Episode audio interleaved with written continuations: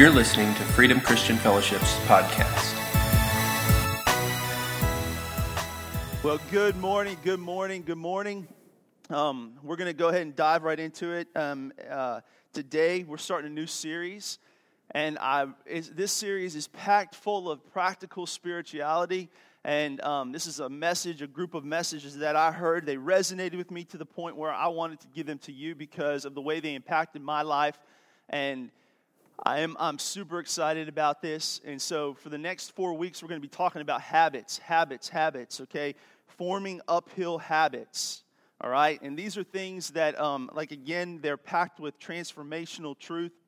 Um, that if we would apply these things according to God's principles, that He would begin to do things that we, we couldn't even really believe could happen in our life, okay? So before we do that, just a couple of announcements that we have is that our life groups are going to be meeting back this um, Wednesday night.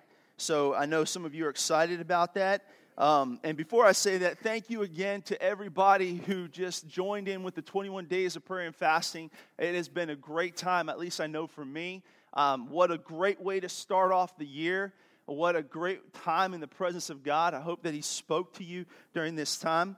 So, um, going back to our life groups, this Wednesday night, the 50 plus group will be meeting in here at 7 o'clock, and they're going to be going through um, some stuff called Is God in Control? Isn't that right, Ronnie? Is God in control? All right. This Wednesday, one lesson. Don't don't miss it because you're going to find out if God's in control, all right? If you miss it, you'll never know, all right? So, is God in control? I don't know the answer. You have to come Wednesday, all right? It's going to be good. And I'm so thankful for Ronnie and Charlotte uh, just heading that up. And, um, and also, then, if you are um, in, in the group that's not in the 50 plus group, if you're in the younger group, um, and which I'm a part of, obviously, I mean, come on. Um, we're going to be across the street in the cafe, and that's going to be a great time. We'll be doing that at 6:30. Um, also, um, if you need contribution records, go ahead and sign up in the back. We'll get that to you as well. Now, um, a couple other things that I want to announce is that some of you have expressed the desire to become a member at Freedom Christian Fellowship, and I got great news for you. Um, we finally got our DNA kits in and our blood testing kits in. And so we'll be able to do that now. We just need you to spit into something and prick your finger, and you'll be good. But we'll also tell you your, your family heritage, all right? So uh, uh, just joking. It's really so much easier than that. And to be honest with you, we believe more in covenant than we do in membership, all right? And I'm saying all this for a reason because starting next Sunday, we're going to be going through this process of what we call our growth track. It's going to be a little different. If you sign up to become, uh, to join this, and really this is for people who are not already members, um, after worship, you'll be going into another room and um, going through that, all right? So make sure and sign up today. There'll be a sign up sheet in the back um, that. Uh, Justin's putting out, and um, and you make sure and sign up. It's going to be great, okay? And then we've got some other things launching out. Also, if you've enjoyed the time of prayer during the 21 days of prayer and fasting, it's not going to stop. Every morning at 5:30, we'll be here. No, I'm. I'll stop. I'm done. I'm done with the, the, little jokes. I got one more joke, but it's part of my message. Um, but we're going to be we're going to be having prayer here on Saturday mornings at 9:30. Okay. And I'm telling you, it will be transformational and it will be great. Okay, so join us for that, please. It's going to be amazing. All right, so let's get going talking about habits, and we're going to talk about one habit a week, and um, really, really good. And here is why we're talking about habits. And uh, I'm sorry, one more thing. If you don't have a handout, raise your hand so the ushers can give you a handout if you need a handout, because you can take notes alongside of that what I'm saying today? And here's why we're talking about habits, okay? It's because we sometimes don't realize how our habits affect our life. And we have to kind of step back and get an understanding of the, the impact of our habits in our life because the truth is this we are what we repeatedly do. We are what we repeatedly do. We're not what we perceive of ourselves. We're not what we think of ourselves. we are defined by what we repeatedly do. And here's something true about habits is that we form habits and then habits form us. We form habits and then habits form us. How many of you have have done that before? I remember I think actually um, I really became a coffee connoisseur when I started working here as a youth pastor. Uh, man, like the coffee culture in this church is phenomenal. We've got great coffee, we drink a lot of coffee, but I didn't realize the value of coffee until I came here.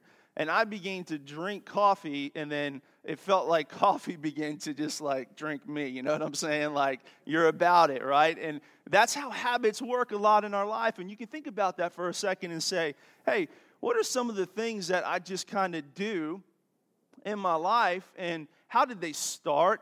And then, you know, do they form me? Are they controlling me? Are they forming me? Now, this isn't always bad. We don't drinking coffee. Let me just stop and say, drinking coffee is not a bad habit per se. Maybe if you're doing two or three pots a day, you need to wean back a little bit. But hey, drinking coffee isn't bad, and nor are all of our habits bad. But sometimes we have a tendency to pick up some habits that begin to define us and control us and God wants us to take some time out and begin to look at what we need to do to form the right habits in our life so we can get to where God calls us to be. Because if our habits, the things we take on, begin to form us, we need to make sure that we are doing the things that line up with the direction that God is calling us into. And see, the problem is this is more times than not, the things that separate us from knowing and walking in the joy of the calling that God has called us to sometimes are the simplest things that we've allowed to form in our life in the way of habits that are beginning to control us and move us out of the direction of the formation that God has for us. But I want to just make you smile and say, listen, God has a plan for that. Don't worry about that. If you find yourself in that place, God has a plan for that, and we're going to begin to talk about this over the next four weeks. So, we're going to start our notes now. So, if you have your notes, here's the first thing is that most people have uphill hopes, uphill hopes, and downhill habits.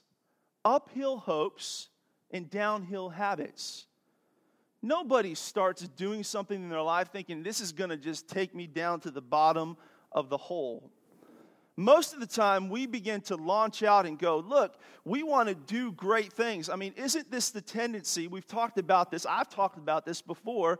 Whenever we start a new year, to begin to think about all of our uphill hopes.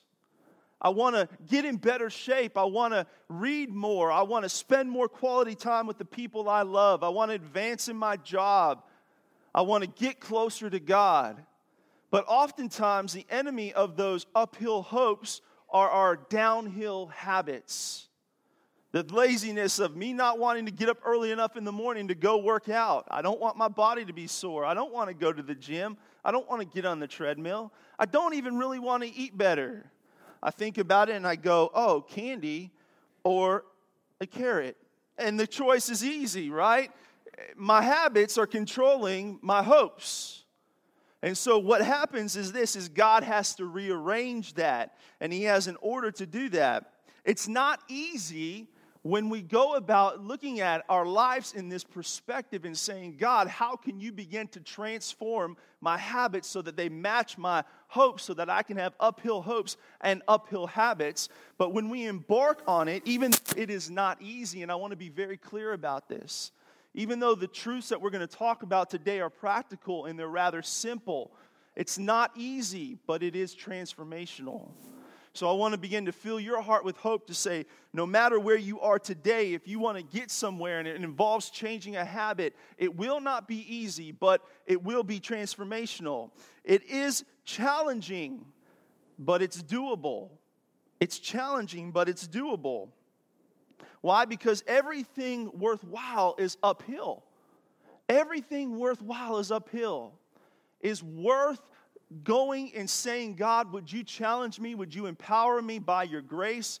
by the Holy Spirit to begin to form some things inside of me so that I can develop uphill habits for my uphill hopes.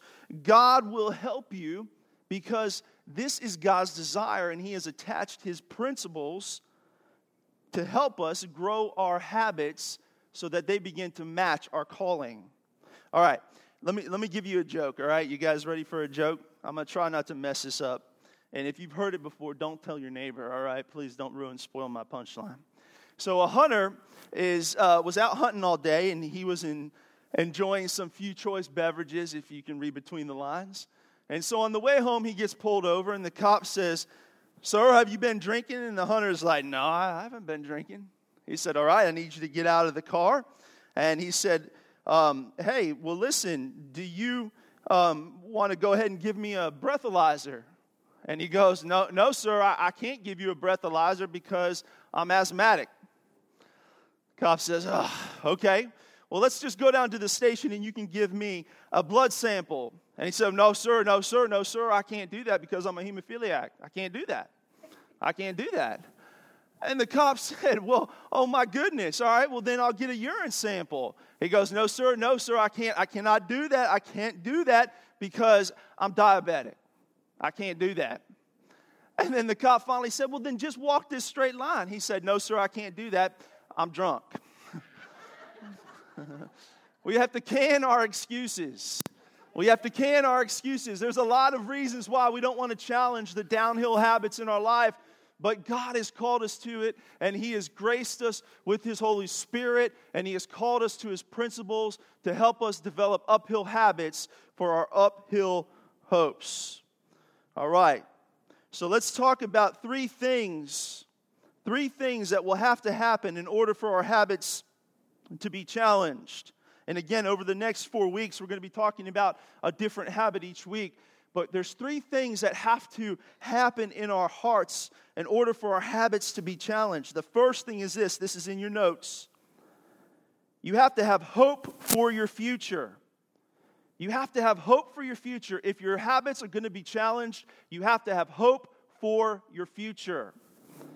One of the most amazing stories in the New Testament is the encounter that Jesus had with the, the, Samaritan woman at the well. And if you remember that story, Jesus asks her to draw water from the well. And the woman rebuttals Jesus and says, Hey, I'm a Samaritan, you're a Jew. I wouldn't do this. She viewed it as unclean. And Jesus begins to dig a little deeper into this woman's life and says, Hey, why don't you go get your husband? And she stammers there for a second and says, Listen, I don't have a husband. He says, No, as a matter of fact, Jesus said, You have five husbands. And the man you're with now, the sixth man, he's not your husband. And immediately this, this woman is cut to the quick. But, but Jesus introduces something here, and I want to just kind of speak life into you about anything that you might, might face. If some of you are sitting here today and saying, God, I don't know if I can get out of this downhill habit. This is where hope begins because Jesus says this, and I want you to look at this on the screen in John 4:10, and I'm reading from the message version here, the message translation. Translation. Jesus says this, answered her and said, If you knew, if you knew the gift of God and who it is that asked you for a drink, you would have asked him and he would have given you living water. See, here's what I'm telling you about hope concerning your habits is that you have to encounter the generosity and the goodness of God in your life because that is the source of hope. See, Jesus looked at the woman and said, Listen, I know who you are, but you don't know who I am. If you only knew. So, can I say something to you this morning? If you're looking at me and saying, I don't know if I can get out of this habit, I don't know if I can begin to set God's order in my life, I want to say these words to you, but God but God. See, because in every situation, God has a place and a pathway to begin to bring His goodness and His grace in your life. But God. And this is, in essence, what Jesus was saying to this Samaritan woman. If you only knew, if you only knew the goodness of God, if you only knew the generosity of my Father, if you only knew who I was you would ask me for something that would begin to set you free from the things that have kept you in bondage for so many years. And here's where hope begins. Hope for your future begins. Is not looking at your impossibilities, not looking at your mistakes, not looking at the failures of yourself or others in your life, not looking at the excuses of why you can't, but instead looking up to God and understanding that my change of directions, a transformation in my life comes when I begin to set hope in my heart. And hope comes when I begin to look at Jesus as the giver of goodness and generosity for everything I need in my life. I want to just kind of pull from the example of the last 21 days. Now, I don't know, again, I've heard bits and pieces from other people, but have you heard God speak to you? Maybe it's not been in the 21 days, but sometime before. Have you had a but God moment where one word from God changes everything? One encounter from God changes everything. This is where hope begins. I know that in my life over the last 21 days, as we begin to pray for unmistakable direction and joy in life and breakthrough, that I've heard God speak to me to begin to set some things in place. And this is the same thing that happened with the woman, the Samaritan woman at the well.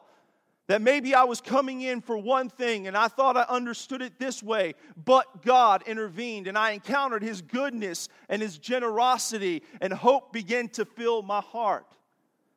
Here's my point is that it's only through the presence of Jesus that this comes looking around the room, I, I know the stories of many of you. I've heard your stories. I've heard how God has redeemed you from places, has healed your body, has restored your marriage, has brought you out of a place where you didn't think that your life was anything and put you on top of the foundation of His redeeming truth. I've heard it. And all that is, is the hope of God measured out in His goodness and generosity. It's the same encounter that that woman at the well had. So it begins with having hope in our heart for a better future, locked in to the grace of God. Let me read to you another familiar passage in Jeremiah 29 11. We're reading from the NIV. This is something that we know by heart, many of us. It says this For I know the plans I have for you. I know the plans I have for you, declares the Lord. Plans to what? To prosper you not to harm you, plans to give you a what? A hope and a future. What does God have in, for, in store for you? How do we know that He is good and He is generous? Well, read the screen up there. That He has a future for you filled with hope. He has a future for, for you filled with His plans. Did you know that God spoke this to Israel through the prophet Jeremiah while Israel was in exile, while they were in a place of hopelessness, that God spoke to Israel in the darkest hour. And he spoke that and said, Listen, I want to set your eyes on this place of understanding that if you look to me, not to yourself, that I'm going to restore hope in your heart. And so when we face these habits that God is trying to reform in us and we're asking the Holy Spirit to do. Don't look to yourself, don't look to your inability. Look and allow God to fill your heart with hope. The second thing is this repentance from the past. Repentance from the past. That's in your notes, the fill in the blank a lot of times when we talk about repentance, it comes with a negative culture. Some of you have come from backgrounds where preachers have angrily preached repentance. And I want to tell you that that's not scriptural, nor is it right, nor does it reflect the heart of God. Anytime God called his people, whether it's Israel or a person, to repentance, he called them to that through his grace. Jesus echoed that message. And here's what repentance is Repentance isn't declaring you're a failure. Repentance isn't something where condemnation fills your heart. As a matter of fact, condemnation and repentance are totally separate. See, there's life actually in repentance, and repentance is simply a change of course, a course correction. A course re- correction. What if we all took that time to find that place in our life? That place that's maybe a little off kilter, a place that needs some reworking and a change of a habit, and said, God, I want to repent. I want to change course. We have to come to a place in our heart where we begin to say, God, I'm sorry that I did this my own way and I moved out of the place of your grace.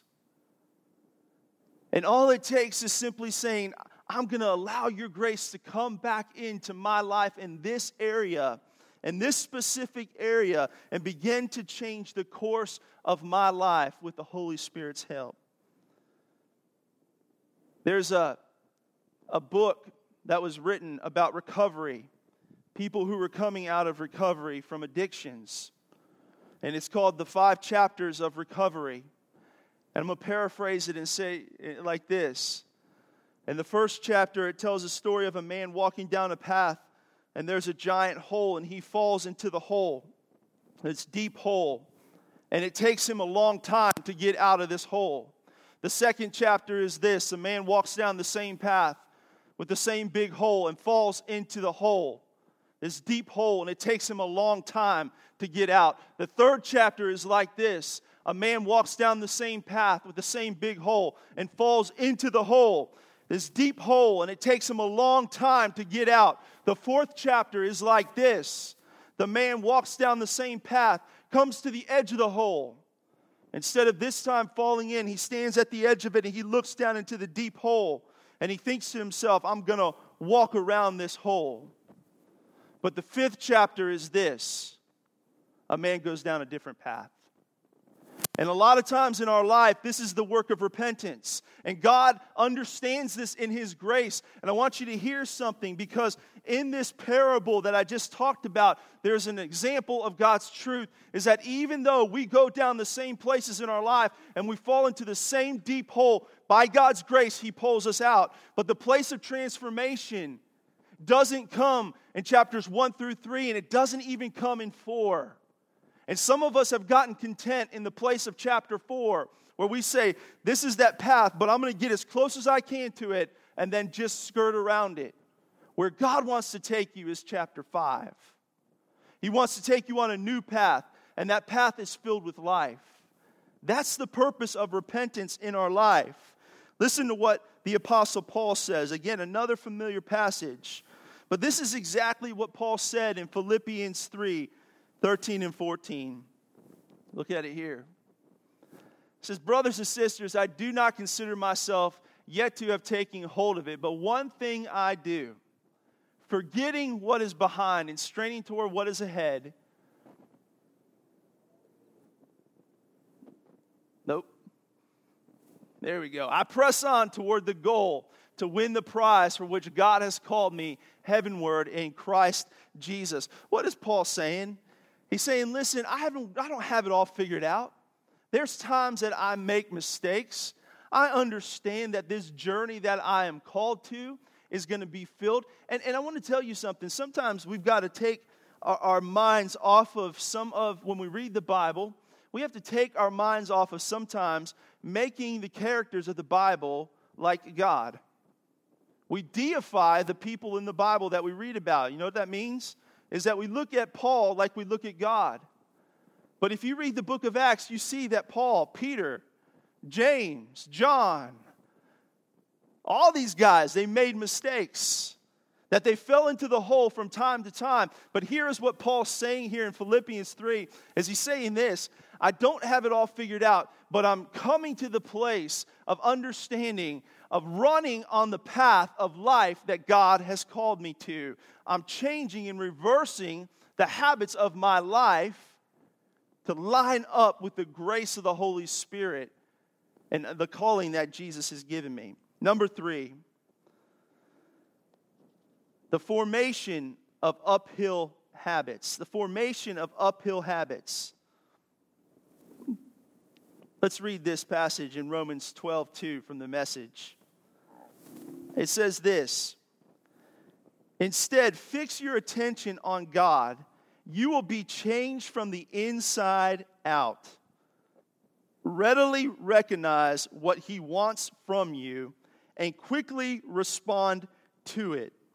Unlike the culture around you, always dragging you down to its level of immaturity, God brings out the best of you, develops well formed maturity in you. This is the formation of an uphill habit. When we choose to allow God to begin to form in us the things necessary to bring us into the life He has called us to. And this is the good news is that God will do this. God will form the very best in you if you choose to set your focus on Him.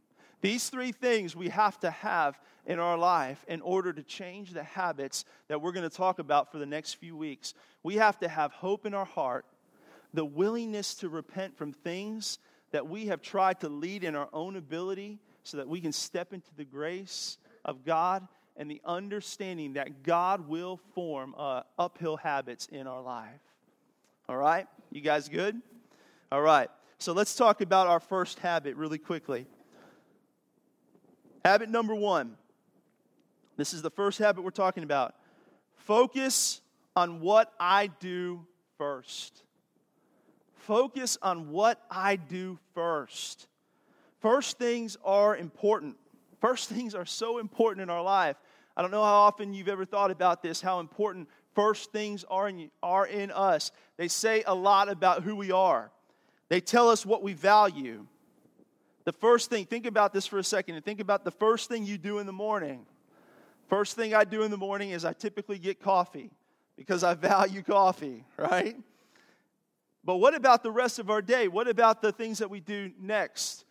They tell us what we value, the things that we do first. Listen, this, and we're going to discover this isn't a principle that I'm talking about. This isn't coming out of Andy. This is something that the, the Bible actually talks about when it comes to the formation of uphill habits. We have to pay attention to the things we do first.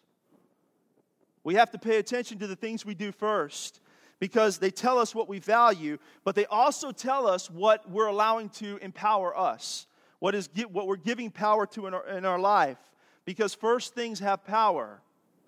First things have power. Let's talk about this a little bit more, okay? So, when we talk about focusing on what I do first, number one, we have to put God first. We have to put God first. Now, this is simple. I know we've all heard this before, but we're going to talk through this a little bit and what this means. We have to put God first.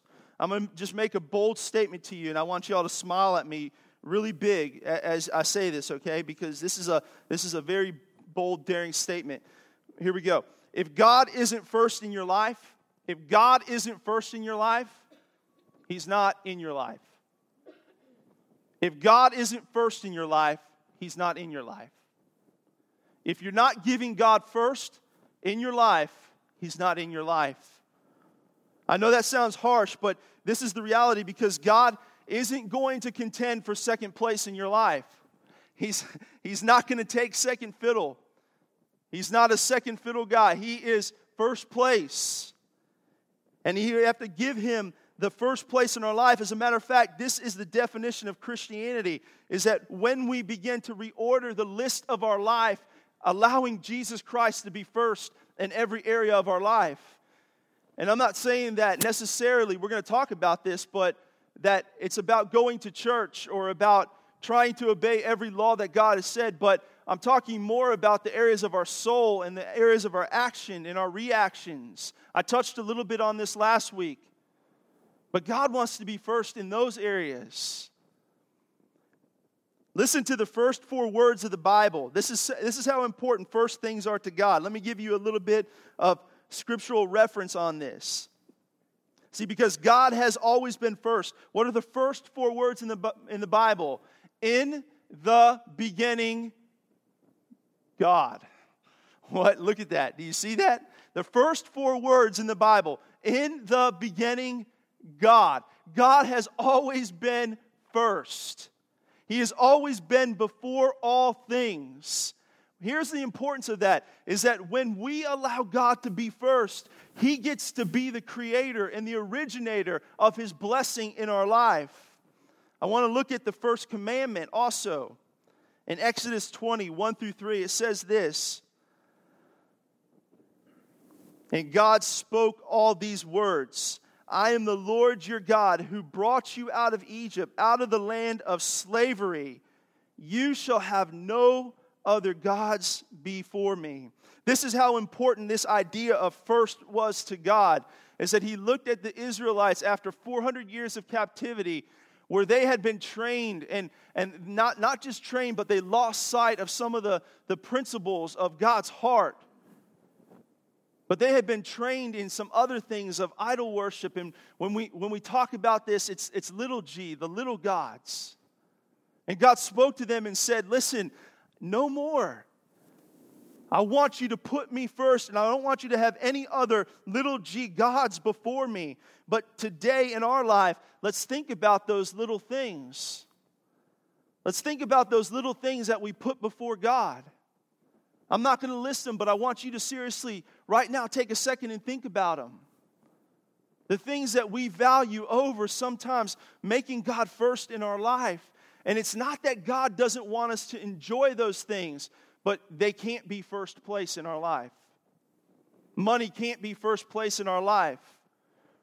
Job promotion can't be first place in our life. Putting relationships above God can't be first in our life. It's not that God doesn't want us to have those things, but they can't be first.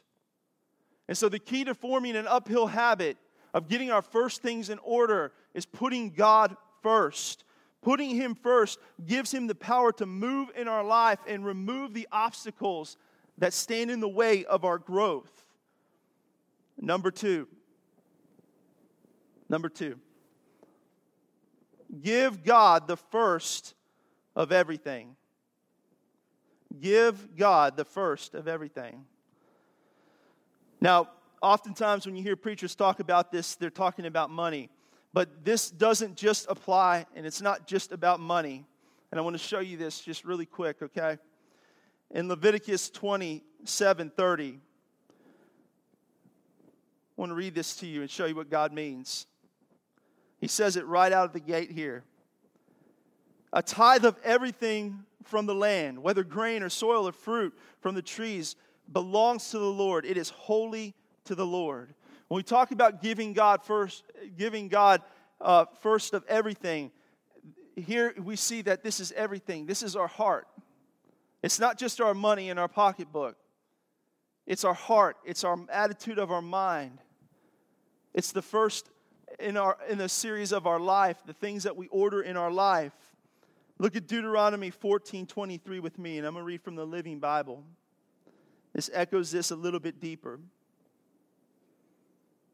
Says, Bring this tithe to eat before the Lord your God at the place he shall choose as his sanctuary. This applies to the tithes of your grain, the new wine, the olive oil, the firstborn of your flocks, the herds, the purpose of tithing is to teach you to always teach you always to put God first in your lives. When we talk about this idea of giving God the first of everything, he's looking at it as a whole. He's looking at it as a whole, a whole of your life. So, I want to encourage you in some practical ways with this idea, really quick, okay? What happens when we give God the first of my year? the first of my year. We just got out. Today is the last day of the 21 days of prayer and fasting. Do you know why um, we have done this in the, in the past years and we did it this year? It's because when we begin to give God the first of the year, He begins to open up His blessing, doesn't He? He begins to set things in order. Again, when we prayed about unmistakable direction, he began to answer these things. Now, listen, I, I, understand that if, and I'm not heaping any condemnation on anybody who didn't participate in this, and I'm in all sincerity. But this is the reason why we do this. It's because when we choose to give God the first of our year, he begins to honor and order and bless the rest of it. He begins to honor and order and bless the rest of it. This is why, as a church, we're going to do this every year. At the beginning of the year, that we're going to set aside the first 21 days to have a time of prayer and fasting. And again, I, I know we're past this at this point, but I want to I just want to echo this. The fasting part of it, don't get tripped up and lost in that. There's a lot of different ways you fast. You don't have to just fast food. Many of you didn't just fast food, you fasted social media or you fasted something in your life that maybe took a little bit too much time in your life, but it was a sacrifice. But the value of setting that time aside and praying gives God the opportunity to begin to move and to set order so that even as a church, as a people, we don't get out of step and out of order. What, hey, think about this for a second and the value of this idea of first. How often do we struggle with the timing of God in our life? How often do we struggle with understanding what He's doing in our life? What would change in our life if we begin to make Him first in every area of our life? We give Him permission to move on the rest of the months of the year. What about the first of the month? The first of the month. I want to encourage you that in this, that if you're asking God to form some uphill habits in your life, and it begins with this idea of first things and making God first in every area of your life, and you say, God, I want you to rearrange my finances. What if you sat down and if you're married, you sat down as a couple and you began to budget? You begin to budget your finances and say, at the very beginning of the month, I'm going to order my finances in such a way that we're being responsible with this and we're setting the things aside that we need to so that we don't find ourselves in a place in the month where we are scratching and, and kicking and fighting for something that we don't have. But instead, God, we're going to trust you with this and allow you to give us wisdom in this area. Let's move past money and talk about time. What if we did that with our time at the beginning of a month? If we sat down Kim and I have to sit down at the beginning of the month and have a face to face conversation because here's the truth text messaging doesn't get the job done. Uh, hey, honey, you know, we got this thing next Tuesday or two weeks from tomorrow. Doesn't get it done. Can I tell y'all a funny, uh, something funny that happened? It, it, it was, all right. So, she's not here, so don't share this, all right? You guys are like, oh, you're in trouble, dude. I'm at a crossroads in my mind. It's a great story, but it could get me in trouble. I had a I had a test that I had to run at a doctor that happened to fall on the Tuesday that all the ice took place. It wasn't a big deal test. It wasn't a major thing. And so it got rescheduled. And so my wife in our house is the is a planner. She is the detail person, okay? I'm the like yeah, let's just do it guy, right? And so she, I said, honey, you know, will you reschedule that? Yeah, I will, no problem. Okay. So last week we were talking. It was last uh, Tuesday evening, afternoon. And we were just sitting there, and I said, Hey, did the doctor ever call you back about that test? She looked at me and said, I didn't tell you. She said, Yeah, we rescheduled it. It's coming up. I said, Well, what day is it? She said, I don't know. I wrote it down in my, in, on a notepad in, in the office. I'm like, what? So I hurried up to the church, went in her office, and I looked at the notepad. It was the very next day, like at 11 o'clock. And I was supposed to like not eat certain things and that kind of thing. And I'm like, babe, babe. All of a sudden, my freak out mode went really high. And I got, I got twisted out of sorts, and I'm like, whoa. She's like, I'm so sorry, I'm so sorry. Everything worked out good. But here's my point our life follows that schedule, doesn't it? When we don't sit down to order our life and put things first, God's plans first. But hey, what about this? In our families, or if you're single, do this that at the beginning of the month, sit down and say, This is my schedule, and say, God, does it honor you? What if, what if couples begin to do this and said, Uh, look at as a family, we want to write down all the things that we got to do through the week with our kids and with these areas of our life and the plans that we have. And then you stop and you pray and you say, God, are all these things honoring you? Are we putting you first in everything? See, here's what would happen is I know that sounds painful. And remember, go back to what I said at the beginning. This, this isn't impossible, but it is challenging. It's not undoable, but it will take some effort. But here's what happens instead of letting our life get to the place where we're, we're pulling away and we're getting more and more of a chasm because we're busy and we're running and we're doing all these things. And I want to tell you something listen, I get it, I get it, I get it. I'm a dad with a lot of kids that do a lot of things. Trust me, we can compare schedules after church if you want. I get it. But here's the reality is that when we don't give God time to begin to set the first things in order and give Him the first of everything in our life, we don't give Him any room to bless it either. Now, I want to stop and I want to bring it back just for a second because this is a transformation in letting God renew our mind and, and form those uphill habits that we read about in Romans 12, 1 and 2. But here's the thing is that parents, if you're crying out for God to touch your kids in a radical way, but their schedules are so busy because you haven't stopped and said, God, can you put this in order? And because I want this is the this is the value, this is the uphill habit that I want to form in my children's lives, then you can't expect God to do that. But if you will stop and say at the beginning of the month to say, This is what we're, we're planning for, this is what we're doing, then, and you say, God, does it line up with what you want? Then God will begin to bless it if you make sure God's in it. If at the beginning of the month you, you order your, your relationships correctly, God will begin to bless your relationships. If you make time for the relationships that count, God will begin to bless it. Let's move down one more. What about the first of my week? The first of my week. Do you know that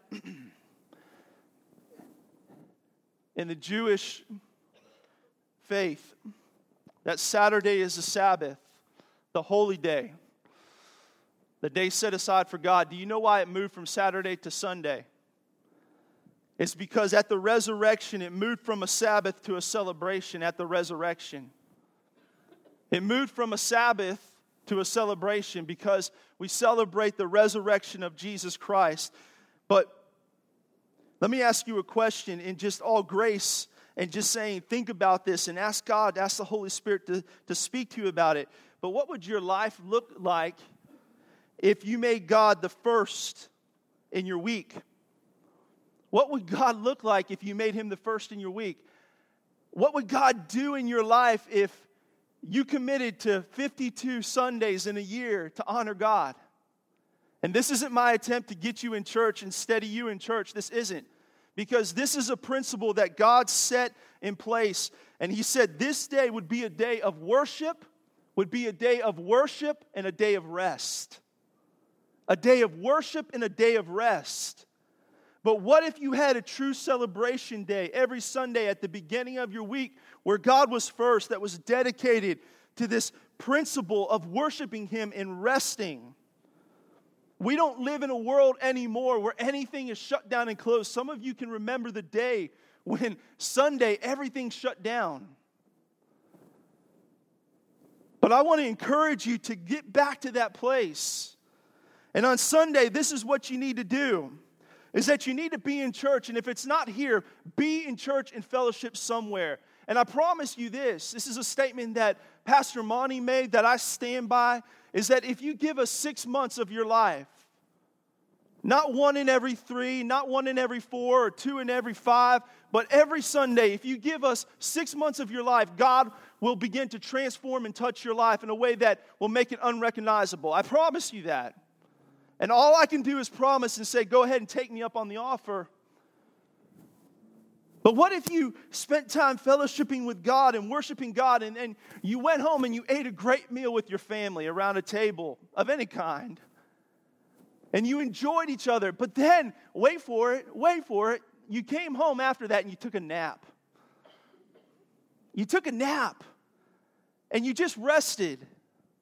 You didn't try to finish up the rest of the chores from the week. You didn't just go through and say, There's so much to do that if I don't do it. Why? Because, see, this is actually God's pattern for rejuvenating you. For rejuvenating you. Because I promise you that if you give God one day, He'll bless the other six. He'll bless the other six. He'll do it. You'll be able to do more in the six than you did in the seven with your own effort. He'll bless it. How about the first of my day? The first of my day.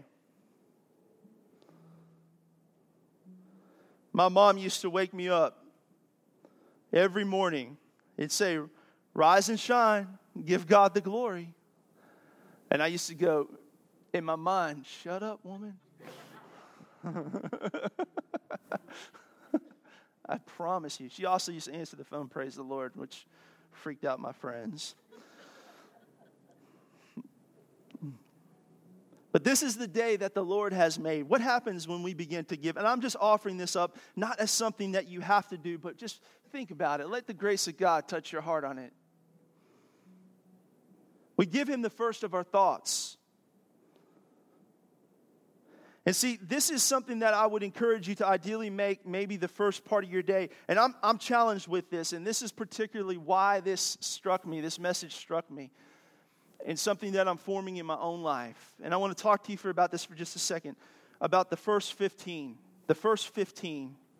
What would your day look like if you gave God the first 15, 365 days of the year? Here's what I mean about the first 15 it's really simple. Five minutes in the Word. Five minutes in the Word. And for most of us, that's about a chapter in the Bible, maybe a chapter and a half. And you can start in the Psalms or Proverbs or in the New Testament or anywhere you choose. That's one chapter a day because as you read the Word, the truth gets in you, the promises get in you. And then five minutes in worship. Five minutes in worship, that's literally one worship song. I love the last song that we sang today. To you are all things, and from you are all things. You deserve the glory. And if you just put that on in the morning, you just say, God, I'm just going to let that song be sung over me and sing with that song and just worship in that song for five minutes. That's, that's one time, one time. And then finally, five minutes in prayer. Five minutes in prayer. And if you don't know how to pray, it's okay. I want to encourage you if that if you're struggling in this area, Come, come on Saturday mornings at 9:30. We'll teach you how to pray. It's not as hard as you think. It's simple communication with God. Identify the beauty of who He is. Thank Him for the who He is for His grace. Thank Jesus for the work of the cross. Invite Him into your life, and maybe close out in your time of prayer saying, "God, help me in these areas of my life. Help me to form some uphill habits. Help me to form an uphill habit in this relationship, or Help me to do these things that honor you. Give me your grace and your strength to do this. That's the first 15 of your day. Now, I'm not saying it has to be the first of your day, but I promise you, because God is a God of firsts, that if we begin to set this out and say, God, I'm going to give you the first 15 of my day, it might mean you wake up 15 minutes earlier. But see what God does. Because here's the last thing, and it's this expect God to bless the rest. To bless the rest. God will bless the rest. When I give God the first, He blesses the rest. Proverbs 3 6, 9, and 10, it says this In all your ways submit to Him, and He will make your paths straight. Honor the Lord with your wealth, with the firstfruits of your crop, and your barns, and you will be filled to overflowing and your vats will brim with new wine. Expect God to bless the rest. Amen. Let me pray with you this morning. Father, I thank you in the name of Jesus today as we come to your word. And Lord, every one of us are in a place where we are looking at our lives and allowing you to look into our lives. And God, if there's some habits in our life that need to be formed that match the hope of your calling. Lord, we surrender to who you are, and we ask you to begin to touch the areas of our life that we need a change in. But God, specifically in the area of firsts, of making you first, I want you just to bow your heads and close your eyes in this moment. And I want this to be a time between you and the Lord. That maybe in your life today you've said, God, you haven't been first in every area of my life. Maybe you've been in church your whole life. Maybe you've felt like you've walked with the Lord for a long time, but there's an area of your life that God's not the first in. Then I want you to look into His grace. And I want you to begin to allow hope to fill your heart. And just right as where you sit, right where you are, I want you to say, God, I'm, I'm sorry. I need to turn this area of my life back toward your grace. And I'm asking you to touch this area of my life. I'm sorry that I tried to control this area in my own strength. Forgive me and set a new direction in my life. Begin to form an uphill habit in my life of putting you first. Father, if, if anything today spoke to any person, Holy Spirit, give the grace and the strength in our lives to begin to set the time aside to make you first.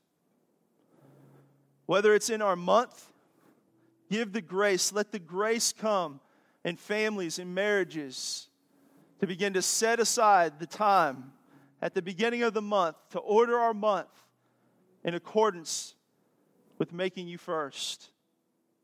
God, the first of our week, that God, we give you the first of our week, and on that day, we choose to worship and we choose to rest and let you begin to set the order for the week, the first of our day. God, the first thing that we get out of bed, let it be a time where we get up and say, God, this is the day that you have made. We will rejoice and be glad in it. Let our first thoughts be on you and everything be shut out. God, so that you can begin to order our day. Because, God, in all things, you are good and you are generous and you desire to bless us. So lead us in the blessing of your goodness as we make you first. I pray today. In Jesus' name, amen. Would you stand to your feet, please?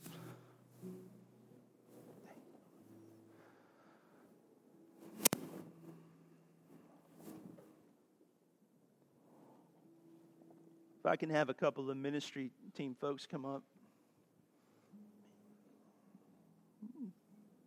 Ronnie and Charlotte, y'all come on up, please. Marla, are you all right to come up? Okay.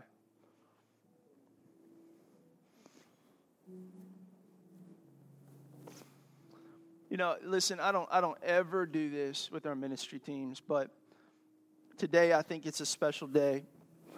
I'm saying this that the folks that come up and they minister up here, they're not up here because necessarily I've asked them to, but they're up here because their hearts are filled with love toward you guys. And there is, um, especially in the areas that we talked about today, there's a depth of wisdom through the grace of Jesus, not their own ability, through the grace of Jesus in, this, in these areas. And I know today, specifically, we want to pray with you for anything that you're walking through. Specifically, also, especially, I should say, if you're walking through a health related issue, we want to pray for you. We want to believe with you that Jesus can touch any area of your physical flesh or your soul, anything, your future. But if you want to have, receive prayer this morning, I want to encourage you because, again, let me say this really quickly. I know we're short on time, but let me say this. I want to go back to this idea to say, listen, this isn't easy, but it's doable. It's attainable, but it's challenging.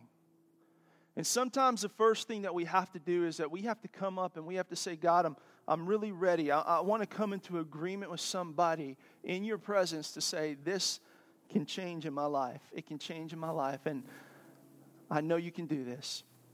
These are people here that love you, that will stand beside you, that will pray with you that will encourage you. So, when I get done doing this, if that's you, I, I really just step out in a bit of boldness and come and receive prayer. It's the first step in making God first, okay? So, Father, I just declare your grace upon grace upon grace to everyone. Lord, we break any kind of condemnation from the enemy because all of us have fallen to the hole. God, I have fallen into the hole more times than I can count. And it's only by your grace that you put me on a path. And you continue to put me on a path when I fail. So, God, I declare your grace. I declare your truth upon every person here in the name of Jesus, in the overwhelming love that you have for them. In the name of Jesus. Amen. If you need prayer now, please come forward. If not, we see, we'll look forward to seeing you on Wednesday. Have a great week.